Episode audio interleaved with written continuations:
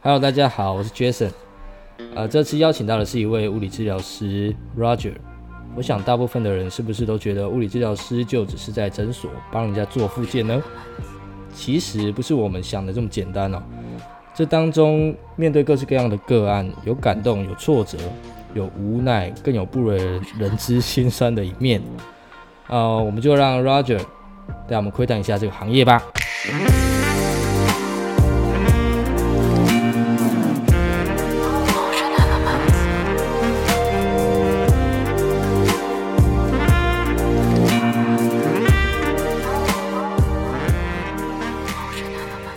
嗨，我是 Roger。最近在台北怎么样忙啊，忙碌，always busy。 ？Always busy，busy 没有啊，因为我哎到 GoGo Roll 被压烂。没有压烂呐。 哎呦，哎，说起来那是一个很心酸的事情。那为什么还会被抬上车 呢？那是因为哦，好，我这样故事讲起来好了。那天其实我是要去做一个很重要的 case，那是我们股东的爸爸。然后那天其实我起床的时候就稍微睡过头了一下下，对然后我就开始一直狂吹、狂吹、狂吹，就吹到一半呢，干怎么怎么撑不住了不是不是是，哎、怎么马达声那么大声，然后轮子都不会动啊？然后我就赶快停在路边，对然后我就打那个 GoGo 的免费电话，嗯然后他就开始一个一个叫我故障排除，然后最后他就跟我说：“好，那你现在赶快叫道路救援。”我没错说：“靠背，你是浪费我那么多时间干嘛？你就直接叫我叫道路救援就 好。”他教你，各式各样解决方法之后，他还是要叫你叫大陆救援，因为没他也错没办法， 对因为还是发动不起来嘛。对，然后我就叫了道路救援。然后重点呢，我原本是跟我个案约九点半，嗯，但我十点的时候叫道路救援，让你猜猜看，道路救援几点才来？十一点半，答案是十二点。 但还太有哎在那里久了 吧？我就在路边晒太阳，然后因为刚好在其他病人家附近，然后病人的家属就看到我说：“哎、郑老师，郑老师，你怎么在这里？”我说：“哦，没有，我车坏掉了。”然后大概过十五分钟后，他就拿一瓶冰开水给我，他说：“哎、郑老师，这里很热，水多喝他没一有点。帮你往你头上浇下去这样子，哎先消暑再 说。”没有没有，他应该是想要先解决我的怒气吧。 哎，所以你那个案到最后怎么 办？后来怎么办？后来就是我派我学妹先去做。哦对，啊，所以他就先去 cover 一下。对啊，对啊，那你到十二点，他应该已经结束了吧？早就结束了。然后我学妹就回来跟我说，因为那个个案他是有点失智症。嗯，然后他就有跟他说：“哦，郑老师的车子坏掉了，他今天叫我先来帮你做。呃，”然后，然后他就带他开始在楼下走路之类的。他就一直问他说：“哎呀，郑老师，等一下会不会来找不到我们？我们现在走这么远，等一下会不会不见了哎，？”对，然后他说：“不会，不会，郑老师车子坏掉了，他等一下去修车。所以就确定不是被你的体重压坏 的”啦，不是，不是，啊这是你要澄清的。我需要澄清一下因为。我当时看到 IG 的时候，哇，上上了那个车，我想说，嗯，是不是你变变重了，不，不，哎、我瘦了二十公斤了哈。瘦了二十公斤，对啊，这么多，对啊，你有 吗？妈好啦，啊你你原本是跟我同学校啦，嗯对然啊，后我们都是高雄人，对那为什么你会到后来毕业之后，你会选择到台北再进修？嗯，你是读哪一个研究所啊？我现在在长庚啊，长庚的物附附件科学研究所啊。哦，对啊，其实我会上台北也是一个莫名的机缘啊。就我在读二技的时候，因为我们读二技，二技的老师就说啊，你们都已经学过这些东西了，那他就把我们当研究生来带。那所以他就找了一些业师来，就是在业界的那种蛮有名的老师来。嗯然后我就那个时候就认识了一个台北的夜师，一个学长，嗯嗯，然后他他知道我毕业，就有一天我某天就是假日，然后半梦半醒，早上九点多就哎、诶怎么有人打给我，嗯然后就接起来，然后说哎、诶你我要开治疗所啊，你要不要上来帮我？ 我说哦哦哦哦好啊好啊，那就这样答应了，嗯，所以你就毅然决然就上去那我就台北上帮去了帮他。对，然后一蹲就蹲了四年了，那所以，所以你是上去之后，他建议你去再念研究所，因为其实我们上去台北的时候，我们还不是，我们是属于长照第一批的医疗人员。哦，对，然后那时候我学长就很鼓励我，他就跟我说啊，你是长照的第一批医疗人员，嗯，啊，未来我们要把这些观念继续传承下去，嗯，啊，因为现在做肠道的那些人都已经有点年纪了 啊，所以他说那他些们人也需要也肠道准了他们准备要退休 了。啊， 好、啊，他说啊，那你如果要未来要去学校讲课，你就要去拿个 master，就是硕士的学历，这样去帮忙。嗯嗯嗯对啊，所以你就因为他的建议，然后你就去读了。对啊，我就去考研究所。那你觉得呃，有读研究所会比较好吗？还是你有那张证照就够了？其实我觉得有没有读研究读研究所，其实对于物理治疗的专业学人来讲，你的专业技能来讲，其实不太会有太多的增进空间、啊。嗯，对，因为他都是在教你一些很学术的东西，嗯比较不会是教你实际上，哎、怎么样用什么治疗去做病人会比较好这样。哦，对，啊，其实我会觉得物理治疗，嗯，他你拿到物理治疗师证照，它只是一张入场券，嗯，欢迎你进入了一个悲哀的世界，悲哀的世界， 这真的是悲哀的世界，这个世界很恐怖 。我是乱 讲的。充充满着很多的奇形怪样的病人，那呃，如果你只是五专毕业，对，有证照的话，你就是去一般的骨科。呃，其实做我要这样讲，我觉得，嗯，其实因为我本身也是五专二技，就是技职体系出来的。嗯那其实你也知道，呃，物理治疗其实在很多在技大学的话是属于医学院嘛。呃，对，对，那其实有很多人就会觉得说啊，医学院出来跟技职体系出来差很多。嗯，那其实我说真的，我觉得在职业的这几年，我觉得技职体系的学生反而他们的基础都比较强。哦，真的吗？对，所以我们之前在五专，虽然我才读一个学期，我们我们相处的时间好短哦。哎、对，好像每个礼拜我印象中你们都会去，那叫实验教室还是什么？对啊，就是实习教室啊。哦，对对对对对对对嘿为什么五专或是技职学校的学生会比医学院的还要厉害，在这个 方面？因为其实我现在在长庚嘛，那在长庚我也要带一些大学生。嗯，对，那大学生他们其实是学历很强，他们就都读原文书，然后就哇靠，每个人好像翻原文书很屌一样。可是其实我也不知道他到底看不看得懂。你怎么这样说人家呢？ 哦，那、你也知道，我们那个时候读书的时候，你看到原文的是怎样？哎、好，没有，我第一个学期我就我就认知我不行 了嘛，我就我就走啦。怎么会这样子讲呢？对啊，我就转到我自己别的科系了嘛。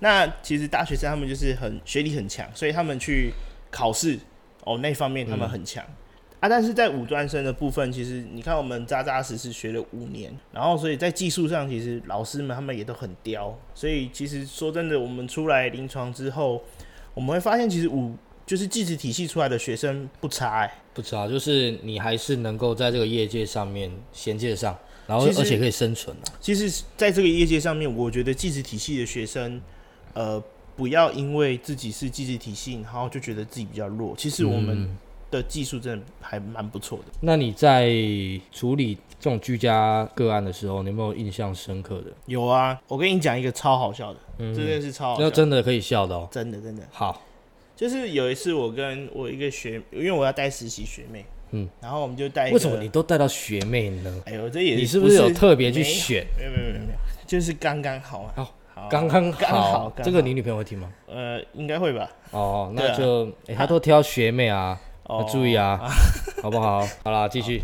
反正就是我们一起去带那个个案，然后那个个案是一个帕金森氏症的病啊，人啊、对啊，就是全身很僵硬，然后又很瘦，嗯然后是一个爷爷，然后我们就带他走路。那因为这种帕金森氏症的病人，他就是动作会越来越少啊，所以对他可能就是，例如说我们坐在椅子上，然后他不会自己去扭屁股啊，然后不会去减压，所以可能屁股坐久了，某些地方就会有压力，就会烂嗯掉。所以她这是一个逐渐萎缩的一个症状。对对对对对。嗯，然后他他女儿就有买一个那个气垫座给他，对，我就是要让他做减压的，嗯，然后我就帮他调好，然后就放上去上面给他做，他就他就用很小声的声音跟我们说，老师啊，我那个啊呼啦压到要怎么办？ 然后我 们就啊，你说什么？因为他讲话就是口齿不清，哎因为他嘴巴动作也不是很好，对，然后就说然后呼啦，然后我们就啊那什花么？什么东西然啊后？我们就不知道啊，但是然后他女儿也一直听，然后就听得很吃力。那个爷爷就说：“老师，我是说那个蛋蛋啊，那不会中奖啊，蛋蛋。 哎，我跟我学妹，其实我我后来就跟我学妹说，我刚刚其实很早就听出来是懒回啦，那你怎么不讲呢？哎因为我觉得很尴尬啊，怎么在他会女儿面前讲讲说，哎、我的蛋蛋一直压到你，没有，你是要说你爸蛋蛋压到了啦？ 哦，是这样子讲是不你是？瞧一下， 对对啊不对？所以呢，到到最后，他的蛋蛋瞧回来了。对？就就是我们有跟他解释哦，其实那个气垫座它会在那个压力点比较大的地方，它会自己减压哦，所以叫他放心，所以蛋他是怕蛋蛋会被压爆这样 子。他是怕蛋蛋压太久会烂掉。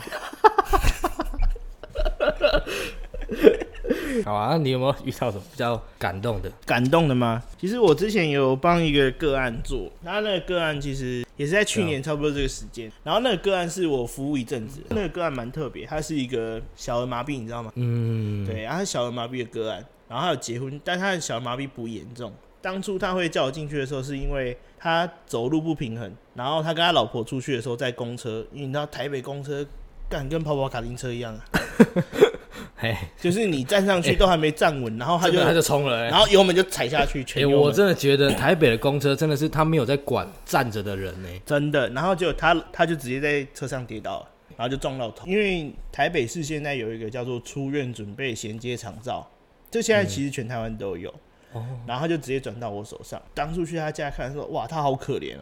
嗯他的活动范围就是在他的床上，就只能在床上滚来因滚为去。他就，说我去的时候，他说：“哎，老师啊，我都不能动啊，哎，我好可怜、但啊。他沈玉林是不 是， 因为照顾到沈哦玉林这种，”然后，然后我去的时候，我就开始帮他做运动，带他做运动。嗯然后我就问他说：“哎、他就是叫某某大哥。”我说：“哎、某某大哥，啊，你最想要去哪里？”他跟我说：“我最想要去华西街。”华，你知道吗？你知道那里干嘛了？然后他红就灯区啦。对，然后他就说嗯什么啊，我带你去那里玩啊，什么什么之类的。你认真点好不好？然后说好了，我我最想要去楼下。他那个时候，因为他肾就是肾脏有点坏掉，嗯，然后你知道为什么坏掉吗？不吧，因为他太爱喝奶茶了，他太爱喝麦香奶茶了， 嘿，他一天可能要喝三四瓶，有没有很屌？很屌啊。然后重点是他女儿是护理师，他跟他老婆就是就是看到就会念嘛，所以他后来就是偷偷在 Seven Eleven 喝完，叫 Seven Eleven 店员帮他。然后然后他老婆还下去跟 Seven Eleven 店员说：“拜托你，我拜托你，千万不要再卖他麦香奶茶了。对”然后在去年的这个时候，哦，我去他家的时候，我就看，哇靠，他到底怎么了？他整个腿肿起来，嗯，跟米姑一样，他就一直喘。我就跟他说：“哎、这样不太对。”然后他跟我他老婆就跟我说：“我我们他已经睡在沙发上睡两天，哦因为他说他没有办法躺着睡，他躺着他就一直喘喘不过来，就是可能肺有水肿。”我就强迫他送医，嗯啊，我原本他不想送医，对他了，就说：“我不要，我就要死，我要死，我帮我送去二兵。”然后我就把我送去二 兵。对，他说把我送去二兵，我跟他说你这个还有机会啊。后来我就跟他沟通超久的哦，然后沟通完我就说好好，那然后我嗯们就把他强迫送去医院。然后送去医院，我一开始以为是哦，可能是肾衰竭造成的水肿，嗯，就后来一个管事就跟我说，哎、他很惨哎、我说怎么了？他射护腺癌转移骨头，然后肝、肺还有脑，哇，有没有很沉重？那这个就就是差不多了吧？是不是很沉重？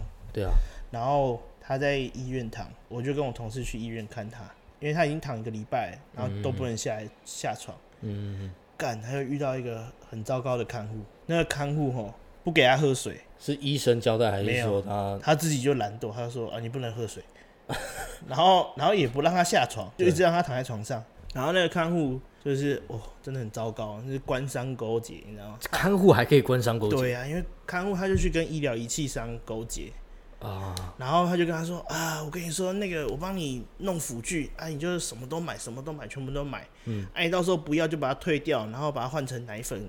嗯这样听起来好像很佛心哦，对，可是你知道很惨哎，他如果真的买完，然后之后要补助那些东西，他就变成全额自费，他就把他补助额度都用掉了。操妈，对啊，所以我去的时候我就看到这个很生气，然后就帮他把那些东西都退嗯掉，然后就直接打去辅具中心跟他们讲这个事情。然后后来因为这个个案，他就是已经很明显是一个癌末的个案，对，然后他女儿跟他老婆也讨论过，就是说不要让他知道哦他爸爸得癌末，哦，对，就让他快快乐乐的走。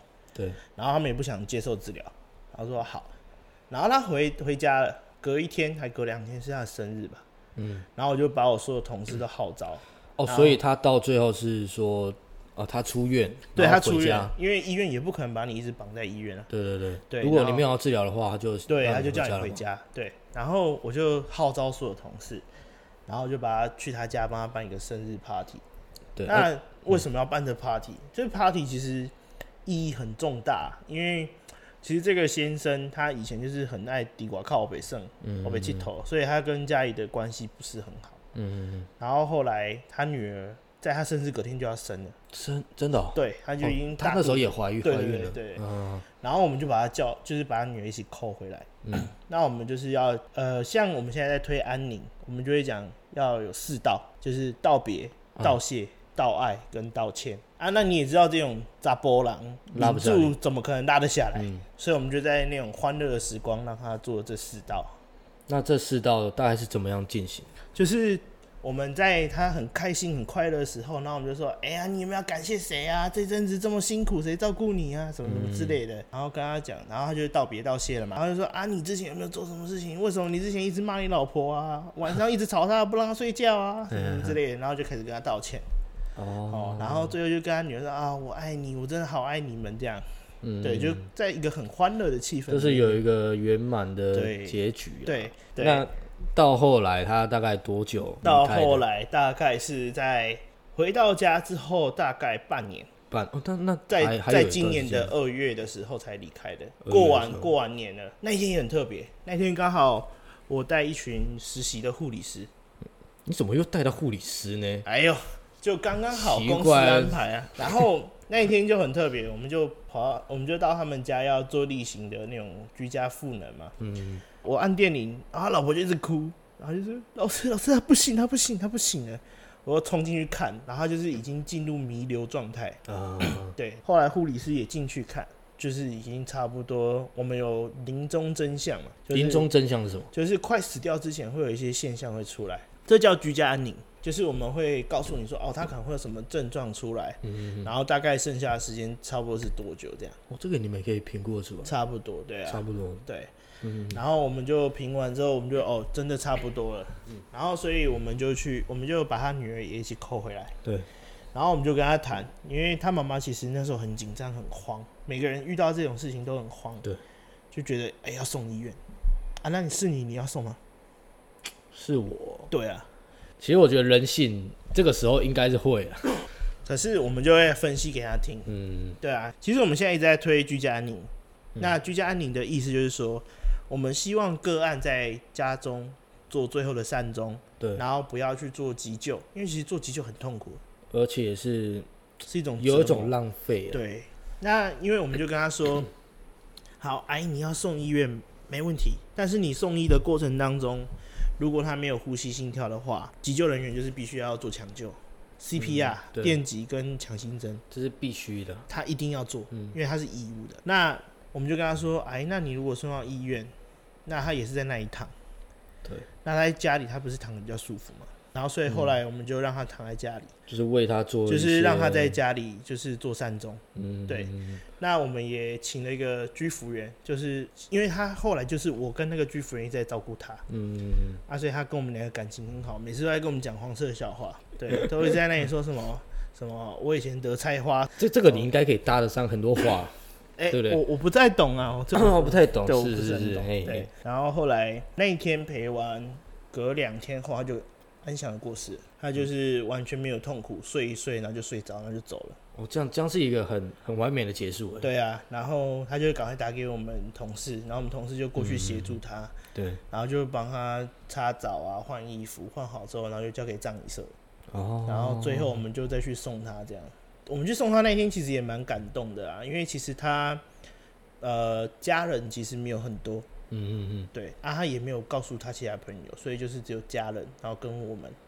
然后我们去的时候，那阿姨就一直握着我们说：“感谢我们，谢谢她没有让她老公再受痛苦、受受折磨。”对啊，嗯，因为你在他每一个阶段，比如说他从不能动到检验出有癌症，对癌症扩散到他全部的器官里面，到他最后要走的时候，你都参与。对啊，这嗯这个我觉得这一段过程，你们应该有很深很深的感情。说真的，其实我们每个个案离开的时候，我们心里都会蛮感伤的。嗯，对啊，你们居家治疗如果是往长照方面走的话，嗯你们常常就会碰到这一些快要离开人世的病人。其实应该这样讲，很多人都会认为复健就要去医院，对。可是有很多人没有办法去医院，嗯，那没有办法去医院的人，就是他不能自己出来。那其实这些个案相对于是在医院的是更高风险的。嗯，那其实像面对于我们第一批我们受训出来的这些物理治疗师们，其实说真的，我们所学就要比一般在医院、在诊所的更多，对，因为我在医院我有事情我就抠对护扣理啊师啊，抠医生过来啊。嗯但我在居家就是我要单打独斗，自己对处理掉这些事情。对，你有很多风险是要自己控管住、啊。对，对对，所以我们其实还蛮常遇到的啦。我觉得遇到就是跟家属教家属怎么去面对这些事情。嗯，对对对，哇，那你们还要涉及心灵层面，啊其实我觉得这样很很好啊，因为你不只是做你物理治疗师的本业，嗯你是有带感情进去，你是在帮这个个案处理处理到要走的那时候，我觉得这是蛮蛮感人的啦。是就还不错的经验啊，但就是也是让自己学习一课啊。这都是一个很好的经历。对啊，那最后我想问，一般医院跟、嗯呃外面居家自费的对最大的差别在哪里？ ，OK，呃，如果以我们像讲重症来讲好的话，嗯就是像中风的个案，对，这些个案，呃，在医院训练跟在居家训练有什么差别？吼，呃，第一个在医院训练，其实它是用知识化的东西去训练，例如说，哦，我要训练他走路，对，我就是训练他在一个很平整的地方走路，嗯，可能旁边有栏杆的地方走路。对对对，但是我们他回到家之后，如果家里没有路不栏平杆嘞，哦，啊没对有栏对杆对嘞，对对，对啊，所以我们在居家的训练，我们是会以他真实会运用到的地方下去做训练。然后例如说爬楼梯好了，医院的话，他是会用就是那种木箱让他练爬楼梯。啊，那在居家的时候，他家楼梯每一层楼的长宽高可能都不太一样。对啊，他就是没有一个实体的情境去让他做对这一些东西。对对对，就是他要就是在医院练完之后，我回到家还要再重新再学习一次。嗯对对对对对对，所以在居家学习的话，它是可以比较快的衔接到它的日常生活功能。因为你们是一对一嘛，对那一对一相对在医院，医院可能一个物理治疗师要服务很多客人，对但是你们居家，你就是他请你来，你嗯就是把他，他是你唯一的客户。对，你就是要把它处理好。对对对，那对这样的差别还有哪里是最明显的？你其实你为什么会推荐人家去使用自费治疗嗯这个东西？好，其其实像我们如果一般的，我们讲一般的附件好了，就对是像闪到腰啊，你有闪到腰过吧？诶、你用腰这么凶， 呃，忘记了，然后忘记你不是常常闪到腰吗？有那个落枕 过，落枕，对对哦对 OK，就是像你在落枕的话，哦，那你可能去我们一般常见的去复健科都是做什么事情？电疗、热热敷敷，然后嘞、啊拉脖子，拉脖子。对啊哦，就是用那种牵悬吊系统把你的脖子往上拉。为什么他要这样子做？哦，他其实是因为在健保体制下，他必须要去洗更多的客人，他要嗯换那个来客数多一点。嗯，那变成说，其实他都没有很仔细的评估你到底是什么问题啊。对，啊，那你像自费医疗啊，你都花钱了，所以你一定想要看到成效。那所以其实我们在台北的训练的话，像对于这种骨科疾病的自费医疗个案来给我们处理，第一次我们评估完，至少要让它好七十 percent，嗯，要有七十 percent 的改改善，对。然后我们希望在三次内就把个案的问题解决了。我们其实一直很努力，想要颠覆把大家对复健的观念，不然大家都说、啊，这好 game 不好，这好 game 不好。你们一般自费收费的话，嗯，这个可以说吗？自费的那个定那个收费标准其实因人而异啦，不因人太而一异定。对啊所以你们是看个案的严重程度去嗯评不估是是依照每个老师自己觉得自己的价钱啊？哦，真的哦对啊，对啊，宰人坏的对啊，对啊，就是你觉得你有那个价值啊，有人愿意买单，你就他喊啊那出来。没行情的呢。其实算是啦。哦啊，好哟喂啊哎，呦 我，你不是常常去那种也没有行情的，我没有啊，什我么一千六、一我也千八、没有那两个千那个是说呃哦嗯呃对，那哦，啊这就是不要讲这个嘛， 也没有常去好不好？我只去过。没有没有没有，不要讲这个。怎么自己一直 讲就奇怪。真是的。好啦，那你未来的规划是怎么样呢？其实我目前在做的事情就是希望，呃，我我现在有工作室啦，嗯就是希望透过工作室的方式，然后可以去帮助更多病人。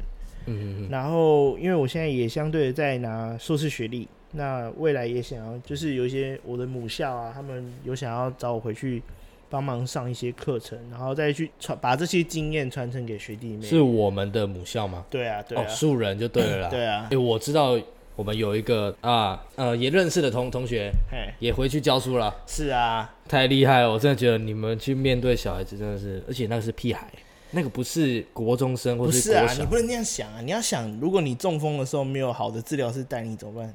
我是觉得你们很厉害，啊是说你们很厉害，面对那些屁孩，面也是非 驯常兽师吗？推推着看。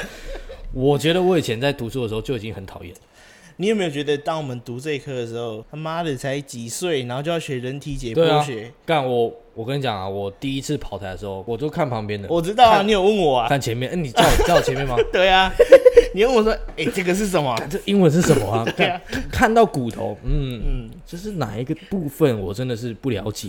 然后那时候已经在考试了，我记得你不是考蛮高的吗？屁哦呀、干我 我第一学期的解剖学实验都被当掉 了，解剖学也被当掉，哎呀，一当掉我就觉悟，觉悟，不行，再这样下去了，嗯我要转到别科，还是被当掉。看，